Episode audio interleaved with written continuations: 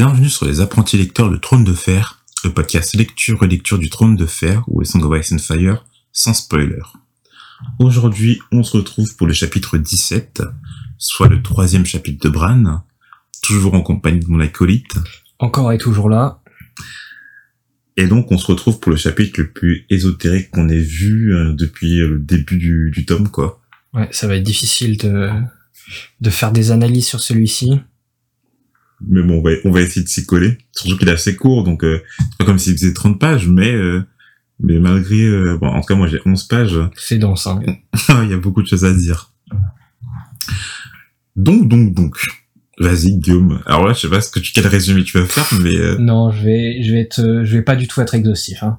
Alors, c'est, c'est dans ce chapitre où, on- en fait, on retrouve Bran qui est en, toujours en plein coma et dans un rêve et dans un rêve vraiment étrange où en fait, il se retrouve en perpétuelle chute, en train de discuter avec une corneille à trois yeux. Et pendant cette chute, en fait, euh, il y a, d'étranges visions qui s'enchaînent, des événements euh, qu'on ne comprend pas trop ou des événements dont il n'est pas censé être au courant. Et euh, à l'issue de et finalement euh, il, finit par se réveiller de se réveiller. Il finit par se réveiller et euh, à peine réveillé, il euh, la première chose qu'il dit c'est enfin il, ne- il donne un nom à son loup et euh, il s'appelle Été. ah, en fait, t'as pas menti, t'as vraiment pas été exhaustif dessus. Non non pas, euh, bah non je me suis dit que je gardais le meilleur pour après. Ok. Donc, donc, donc, bah on est parti. Euh, on va partir dans l'ordre chronologique du chapitre. Parce que, euh, bon, il y a pas... Ouais, c'est un rêve, et puis à l'intérieur de ce rêve, il y a énormément de choses, quoi. Donc, euh, c'est vrai que là, il n'y a pas de plan forcément à avoir. J'ai l'impression de me retrouver dans les, euh, tu, sais- dans les, dans les hum, compréhensions, enfin les, les analyses euh, qu'on devait faire en français, tu Mhm. sais, où chercher des, des, des sens là où il y en a pas, Mhm. ou chercher. euh, j'ai l'impression de faire ça, tu sais, Bon, décortiquer euh, des métaphores bizarres. euh. là, au moins, on est sûr qu'il y a un sens. Ça, c'est ça, c'est Ouais, déjà ouais. début. Ouais, c'est pas genre Rimbaud euh, ou Baudelaire, on analyse des trucs alors qu'il les mecs ils sont, ils étaient défoncés, leur mère, ils, ils étaient complètement fracassés. Euh, euh, voilà, je sais plus ce qu'ils, je sais même pas ce qu'ils prenaient, de l'absinthe, ou je sais pas quoi, tu vois, toutes sortes de drogues. Voilà. Je sais pas si Martine était drogué, mais Stephen King aussi- a écrit énormément de livres sous Si, si. Ma- Martin et tout, il a, je crois que il y a beaucoup de photos de lui et tout qu'on voit, euh, tu sais, dans les années 70, 80, euh, surtout que bon, à l'époque, euh, avant d'être auteur, c'était un, euh, un scénariste de, de séries télévisées, et tu le vois souvent avec des, tu sais, des, des shorts de chemise et tout, euh, Il, il- il faisait quel genre de, de série euh, oh, ils ont un peu de tout. Mais euh, justement, c'est ça qui l'a saoulé. Et euh, il a voulu écrire son tome, mais il s'est rendu compte qu'il était très vite limité par le format des séries TV et des films. Je sais que Stephen King a écrit beaucoup de livres euh, sous coke et que notamment après, euh, genre après avoir, enfin, après la descente, euh, genre il, euh, il se souvenait même pas de ce qu'il avait écrit euh, carrément tellement il a tellement. Mais Stephen King, en plus, on s'est dit que c'est un fou d'écriture, ce mec. ouais, Typiquement, il écrit 10 pages par jour, quelque chose comme ça. 8 pages par jour. Enfin bon. Donc le chapitre débute par ce qui semble être un rêve de Bran. Une voix lui chuchote de voler, mais ne sachant pas comment faire, il tombe inexorablement. Donc, en fait, la première chose que, que voit Bran dans ce rêve, c'est Maître Louin qui fabrique, euh, façonne un être de terre, l'enfourne jusqu'à ce qu'il devienne dur et cassant, comme Bran, puis le jette du haut d'un toit. Euh, ce qui étonne Bran, car euh, normalement il ne tombe jamais des remparts de Winterfell. Euh, sauf que cette fois-ci, ben, il est tombé. Mais ce- cela, euh, ce n'était pas un rêve. Bran s'attend à se réveiller juste avant de tomber, car dans tous ses rêves, il se réveille juste avant d'atteindre le point de chute. Mais la même voix qui lui chuchote de voler lui dit alors « Et si tu ne te réveilles pas ?» Donc cette même voix lui dit qu'il ne doit pas pleurer, mais qu'il doit voler. Euh, ce que Bran ne sait pas faire, répond-il. Mais avait-il déjà essayé? C'est ce que cette mystérieuse voix lui demande. Donc euh, bon, là euh, on commence déjà les, les tripes chelous. Ouais. C'est-à-dire que Bran, dans son rêve, il entend cette voix. On va savoir dans la suite du chapitre, euh, en tout cas d'où elle vient. Euh, alors, est-ce que Maître Lewin, c'est une métaphore du fait qu'il tombe? Et, et juste de ça, parce qu'on sait qu'il est tombé, on prend cette de tomber alors qu'il ne tombe jamais. Est-ce que c'est juste par rapport à ça ou il y a un sens caché qu'on n'a pas actuellement euh, Ouais, moi je le voyais un peu comme euh, c'est un peu Maître Lewin qui l'a forgé, enfin qui lui a appris tout ce qu'il sait, Mhm. et que finalement euh, il se retrouve en mille morceaux. euh, enfin, tout est gâché quoi. Tout tout ce qui avait été créé avant se retrouve euh, explosé en mille morceaux. Donc tu veux dire que toutes les connaissances que lui aurait insufflé Maître euh, suite à cette chute sont brisées?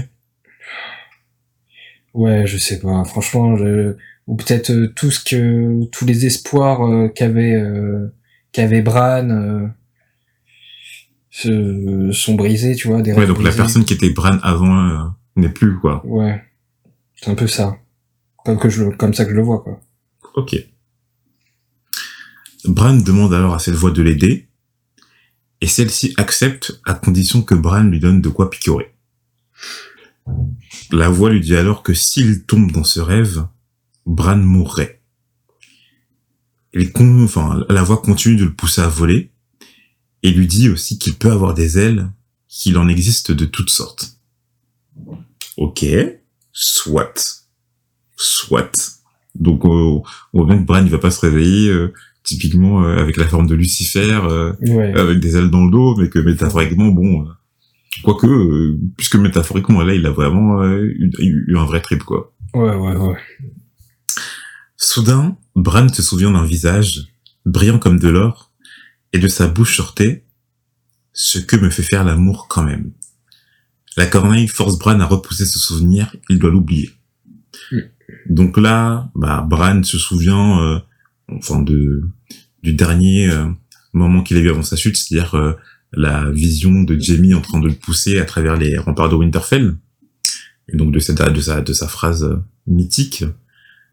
Mais du coup, on sent que, alors, on ne sait pas si c'est métaphorique ou si euh, il l'a vraiment oublié, mais en tout cas, euh, ce souvenir, la, la corneille, le- enfin, force Bran à l'oublier, quoi. Ce qui est bizarre parce que d'habitude, euh, enfin, je sais pas comment c'est exactement dans la vraie vie, mais en général dans les séries, on a pour euh, pour faire avancer, développer un personnage, on fait souvent, on fait souvent en sorte que le personnage qui a un traumatisme, euh, enfin face euh, face à ce traumatisme. Et là, c'est le contraire. La, la, la, cor- la Corneille lui lui recommande et lui demande d'oublier, de mettre ça de côté, Mm. au lieu de regarde. Je sais pas, moi je me serais attendu plutôt à avoir euh, euh, regarde ce souvenir, euh, ne détourne pas les yeux, euh, accepte, euh, accepte, euh, accepte ta destinée, accepte que ça, ça c'est arrivé euh, et accepte. Enfin, et là c'est plus euh, non oublie. euh, bon, euh, Mais pourquoi, du coup, pour toi, il, enfin, la corneille veut le faire oublier ce souvenir?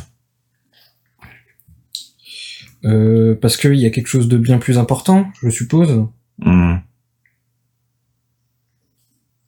D'accord, ok. Bah, moi, ça me fait un peu penser que, enfin, à la même euh, raison que euh, Brad a vu Maître Lewin le pousser, euh, en tout cas pousser sa figure de terre à travers le- les balcons, c'est-à-dire que la personne qu'il a été avant ne doit plus exister, quoi.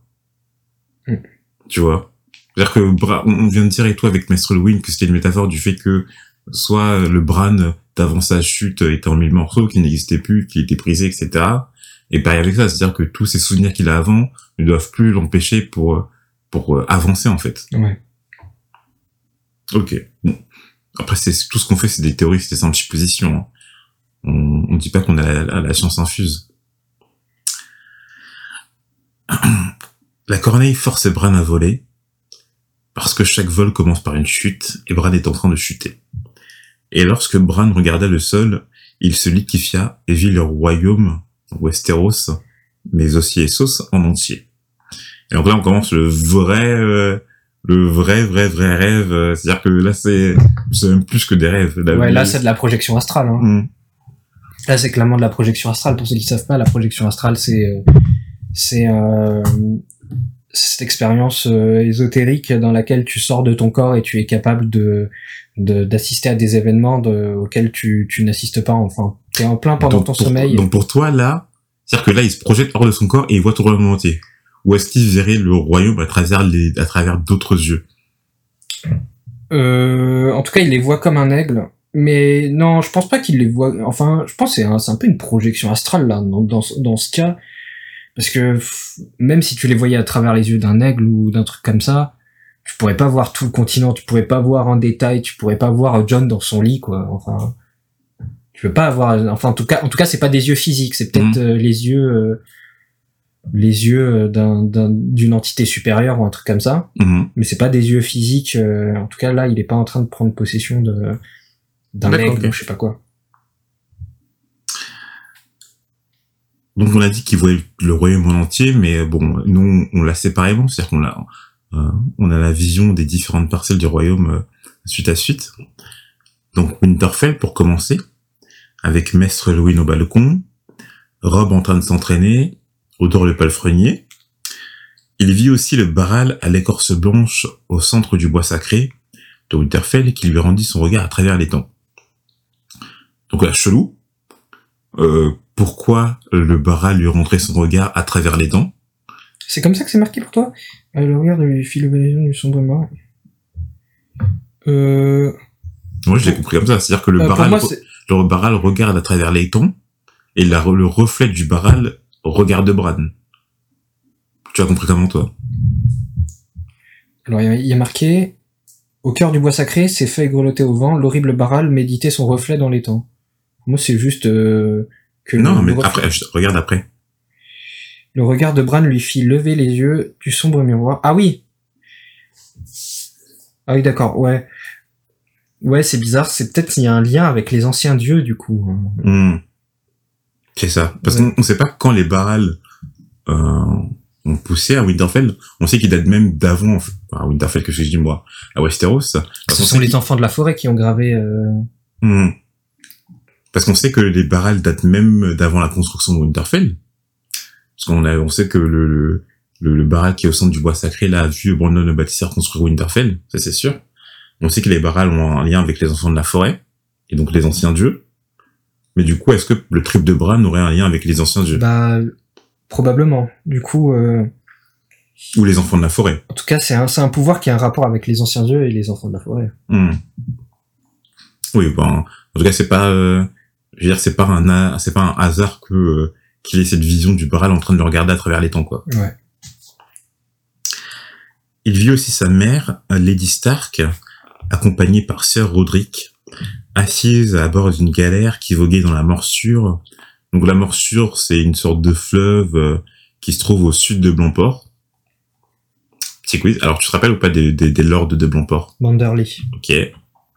Donc là, alors si, parce que là, comme la morsure c'est au sud de Blancport, soit au moment où Bran a cette vision, ils sont déjà passés par Blancport pour euh, prendre un autre bateau et descendre sur Port-Réal, ou soit ils sont en train de d'aller vers Blancport justement, tu vois. Parce qu'on sait qu'ils devaient faire escale à Blancport.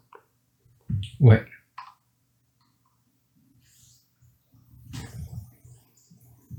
Je pense qu'ils sont dépassés Blancport, je sais pas. Hmm. Bon, de toute façon, le chapitre d'après, c'est le chapitre de Kathleen, donc on va le savoir. Ok. Elle contemplait, Lady Stark, le fameux poignard qui aurait servi à assassiner Bran. Donc ça, t'as raison, c'est-à-dire que là, il y a vraiment une vision euh, précise, euh, avec des détails et même euh, des interprétations de, de ce que voit Bran, quoi.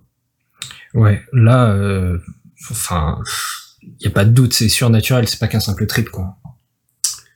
Il vit aussi son père, Lord Stark, argumentant auprès de Robert Baratheon, tandis que Sansa pleurait la mort de son loup dans sa chambre et Arya frustrée par les événements.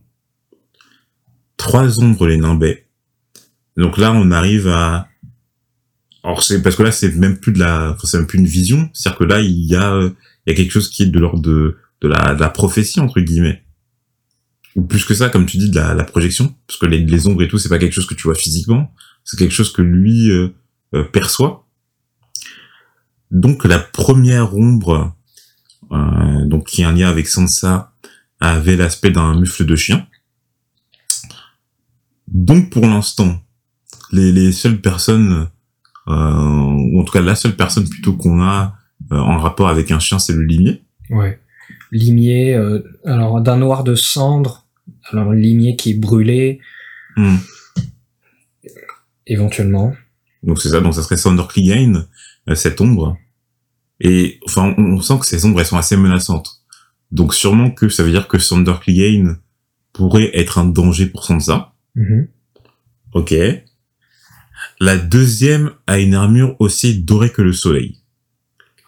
Donc là, si on regarde bien, alors la première interprétation qu'on fait, c'est la plus simple, euh, ça serait par rapport au, au, au Lannister. Ouais.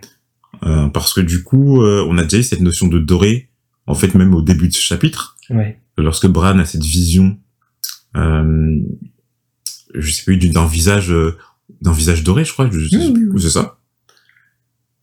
Bah alors du coup, quel Lannister? Parce que du coup, c'est cette vision, ça sera, ça sera en lien avec Arya?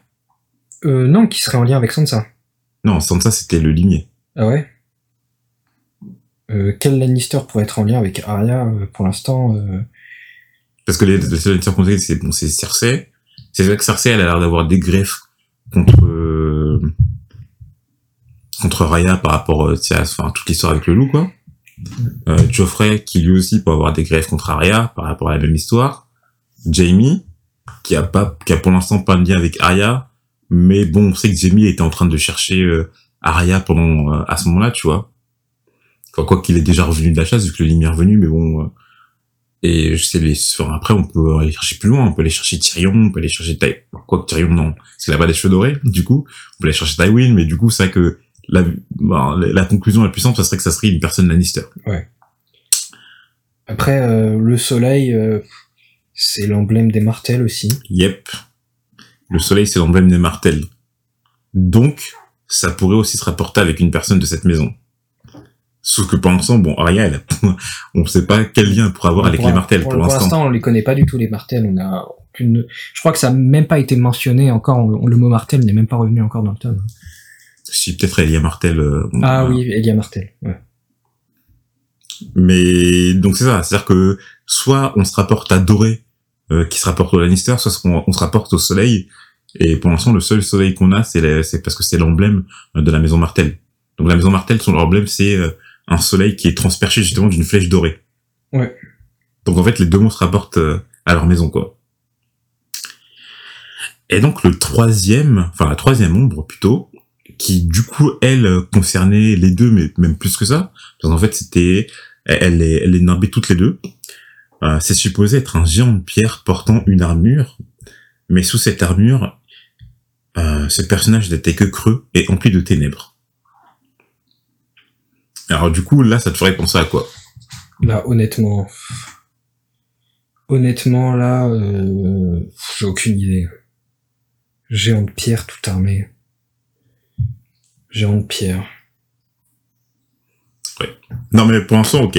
Bah, Là, on va pas chercher plus loin parce que je, même moi, actuellement, euh, j'ai des théories, mais qui sont pas tellement vérifiées parce que ça, ça peut se rapporter à plusieurs personnages, mais dont forcément là, actuellement, on n'a pas les bases pour faire des théories sur qui se, qui pourrait être ces troisième ombres. Ouais. En tout cas, c'est une menace assez grande pour qu'elle, euh, pour qu'elle plane au-dessus des deux, quoi. Alors, en off, en fait, tu pourrais savoir qui c'est ce, tu pourrais avoir une des théories sur qui c'est ce Jean-Pierre par rapport à la série. Clegane. Ouais, Grégor. Ouais. Parce qu'on sait que, bah, forcément, quand il est mort et tout, c'est que, enfin, tu vois, c'est, en fait, c'est creux et rempli de ténèbres, quoi. Ouais. Ça, c'est une des théories. Un personnage là, c'est que ce soit assez important pour qu'il soit cité dès le début, euh, comme ça. Je sais pas. Clegane Ah, ça pourrait être, euh, justement. Qui, qui, qui, qui devienne- Pour moi, ça devrait être. Cette ombre-là, elle, devait- elle, devrait, elle devrait être, genre, limite, l'un des antagonistes les plus forts de la série, pas juste un soldat, la solde de Cersei. euh, Ouais, mais ça, tu, parce que tu vois par rapport à la série, Gregor Clegane. Pas par rapport au livre. Hmm. Ouais, bon. Mais après, je suis d'accord avec toi. hein. Ça peut être aussi, mais alors, du coup, sauf que cet antagoniste, enfin, si ça serait un antagoniste et tout, pour l'instant, il y aurait aucune base pour que tu saches qui c'est, quoi. Ouais. Mais il y a d'autres théories, hein. Il y, en a- il y en a surtout une et tout qui, qui est logique, enfin, qui serait logique, plus que Gregor Clegane, même si ça, ça peut aussi bien concerner Gregor Clegane. Mais sauf que là, euh, on peut pas savoir. Là, il y a pas, ça pas encore été cité, en fait, les, les indices qui pourraient le mener à lui.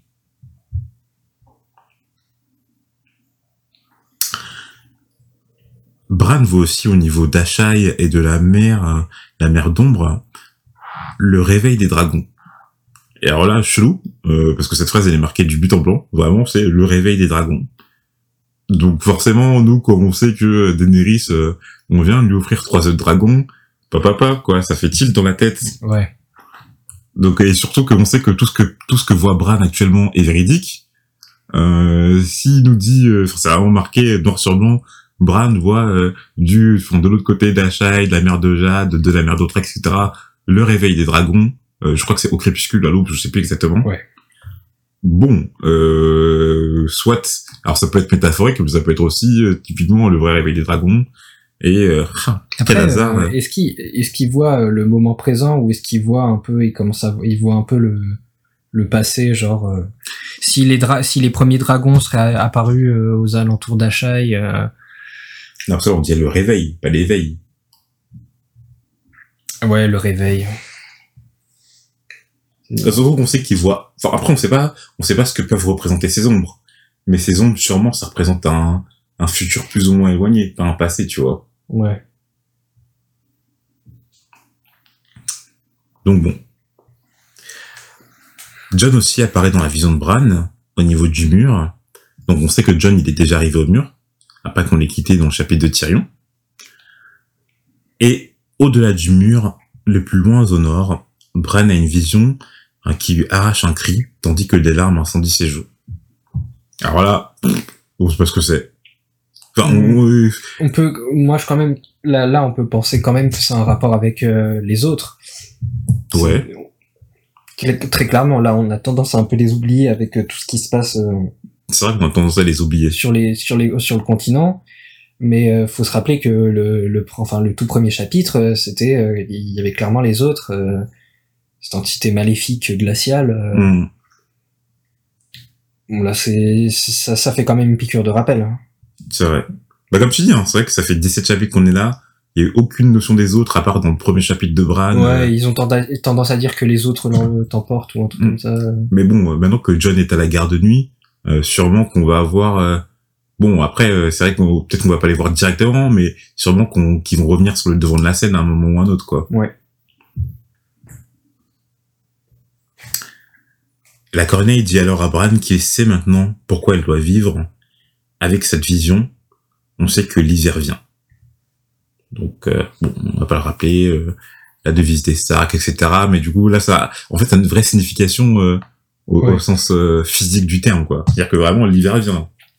Ouais, et que f- euh, sûrement le, le- la devise euh, la, la devise des Stark en fait date euh, date du tout début et que ça ça serait un, Un rapport, un rapport avec euh, les autres, ouais euh, les autres ouais. ou cette entité maléfique euh, qui a fait euh, Chris et Bran. ouais. Hmm. Et on comprend que le, la corneille à trois yeux fait comprendre à Bran qu'il a un rôle à jouer dans tout ça, Hmm. un rôle primordial. Bah, on sait que cette, d'ailleurs, on sait que cette entité, elle va pas rester tranquille. S'il dit que l'hiver vient, c'est-à-dire qu'elle est en train de se mettre en action, c'est-à-dire qu'il se passe quelque chose, quoi. Mm. Lorsqu'il regarde la corneille à nouveau, il se rend compte que la corneille a trois yeux. Donc, euh, et surtout que, on me dit que cet œil est, il, je sais plus, je sais plus comment c'est dit, mais Il dit que- qu'il y a une science épouvantable qui habite le troisième Ouais. œil. En tout cas que ce troisième œil, euh, ouais, il voit des, ouais, il est mystique, il voit des choses. euh, les mystiques. De plus, le sol est jonché de corps d'anciens rêveurs dont ne subsistent que les ossements. Et donc là, chelou. Là, chelou de, de lui faire voir ça à Bran. Parce que du coup, on nous dit clairement que Bran, bon, maintenant, c'est un rêveur. Enfin, on sait que c'est un rêveur. Mais du coup, euh, au sol, enfin, ce qu'il voit et tout, c'est que euh, il y a énormément d'anciens rêveurs dont subsistent que les ossements. Ouais, donc euh, il y a des gens qui ont merdé derrière ou euh, Bah, on sait pas ce que ça signifie. Est-ce que ça signifie que euh, le- les rêveurs s'envoient une mort ou s'envoient à la mort ou euh, que, que c'est juste les précédents rêveurs euh, qui des, des précédents rêveurs et qui ont eu ces visions là Hmm. au cours de l'histoire et qui sont morts de mort naturelle et que petite enfin bah en tout cas, enfin en tout cas, c'est- pas, euh, je sais pas, ça a pas l'air d'être de mort naturelle. vu la façon dont ça- moi, moi, j'ai l'impression que c'est euh, en mode toi tu dois y arriver et il y en a d'autres qui ont pas réussi quoi. Ah, tu te le comme ça? Moi, je le Ouais. plus comme une fatalité, typiquement. Où tu vois, toi, tu, toi aussi, tu vas être un rêveur, mais toi aussi, tu vas avoir le même sort que ces personnes-là. Ou, ou si moi je le vois aussi comme euh, Hmm. euh, tu dois le faire sinon euh, tu vas finir comme eux. D'accord, ok. Tu dois y arriver, tu veux même pas le faire, tu dois y arriver. Hmm. Bah, en tout cas, on sait que- par contre que du coup, euh, il y a d'autres rêveurs que Bran qui ont existé ou qui existent actuellement. Ouais. Mais la voix intérieure de Bran euh,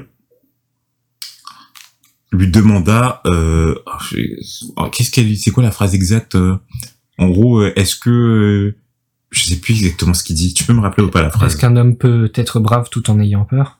Exact. Donc chelou que cette voix. Alors est-ce que ça serait là franchement, soit ça serait un quoi, un alter ego de Bran qui lui parlerait de cette façon-là, un Bran du futur, euh, tu vois? Ouais. Ouais, on sait pas qui s'adresse à, à Ned, du coup. Parce que c'est Ned qui va, qui va donner la réponse à cette question. Hmm. On- Donc euh, comme dans le chapitre 1, il lui répond. L'heure de la mort est la seule où l'on puisse se montrer brave. Donc tu vois encore une, une allusion à la mort. Hmm. Et euh, alors là, euh, par contre, quelle théorie tu peux faire dessus? Quelles euh, quelles sont les conclusions qu'on peut en tirer? C'est chaud. En fait, ça peut, ça pourrait confirmer que le Bran d'avant est vraiment mort, tu vois. Mais pas tellement, vu qu'on on voit son réveil à la, fin du chapitre. Donc, métaphoriquement, euh, la personne qui était que, que, que, que Bran devait être n'est plus. Je pense que ça peut se réfléchir comme ça. Mais après, je peux me tromper. En tout cas, c'était maintenant ou jamais. Bran, dans un dernier effort, se mit alors à voler, heureux comme ne l'ayant jamais été. La corneille se met alors à le picorer entre ses deux yeux, et soudain, Bran se réveille. Il palpa l'endroit où la corneille avait picoré, sur son front, mais aucune plaie n'était apparue. Une forme vient alors se jucher près de lui, et, se rendant compte qu'il n'a plus de sensation au niveau de ses jambes, il retrouve son loup-garou qui avait grandi exceptionnellement depuis sa chute.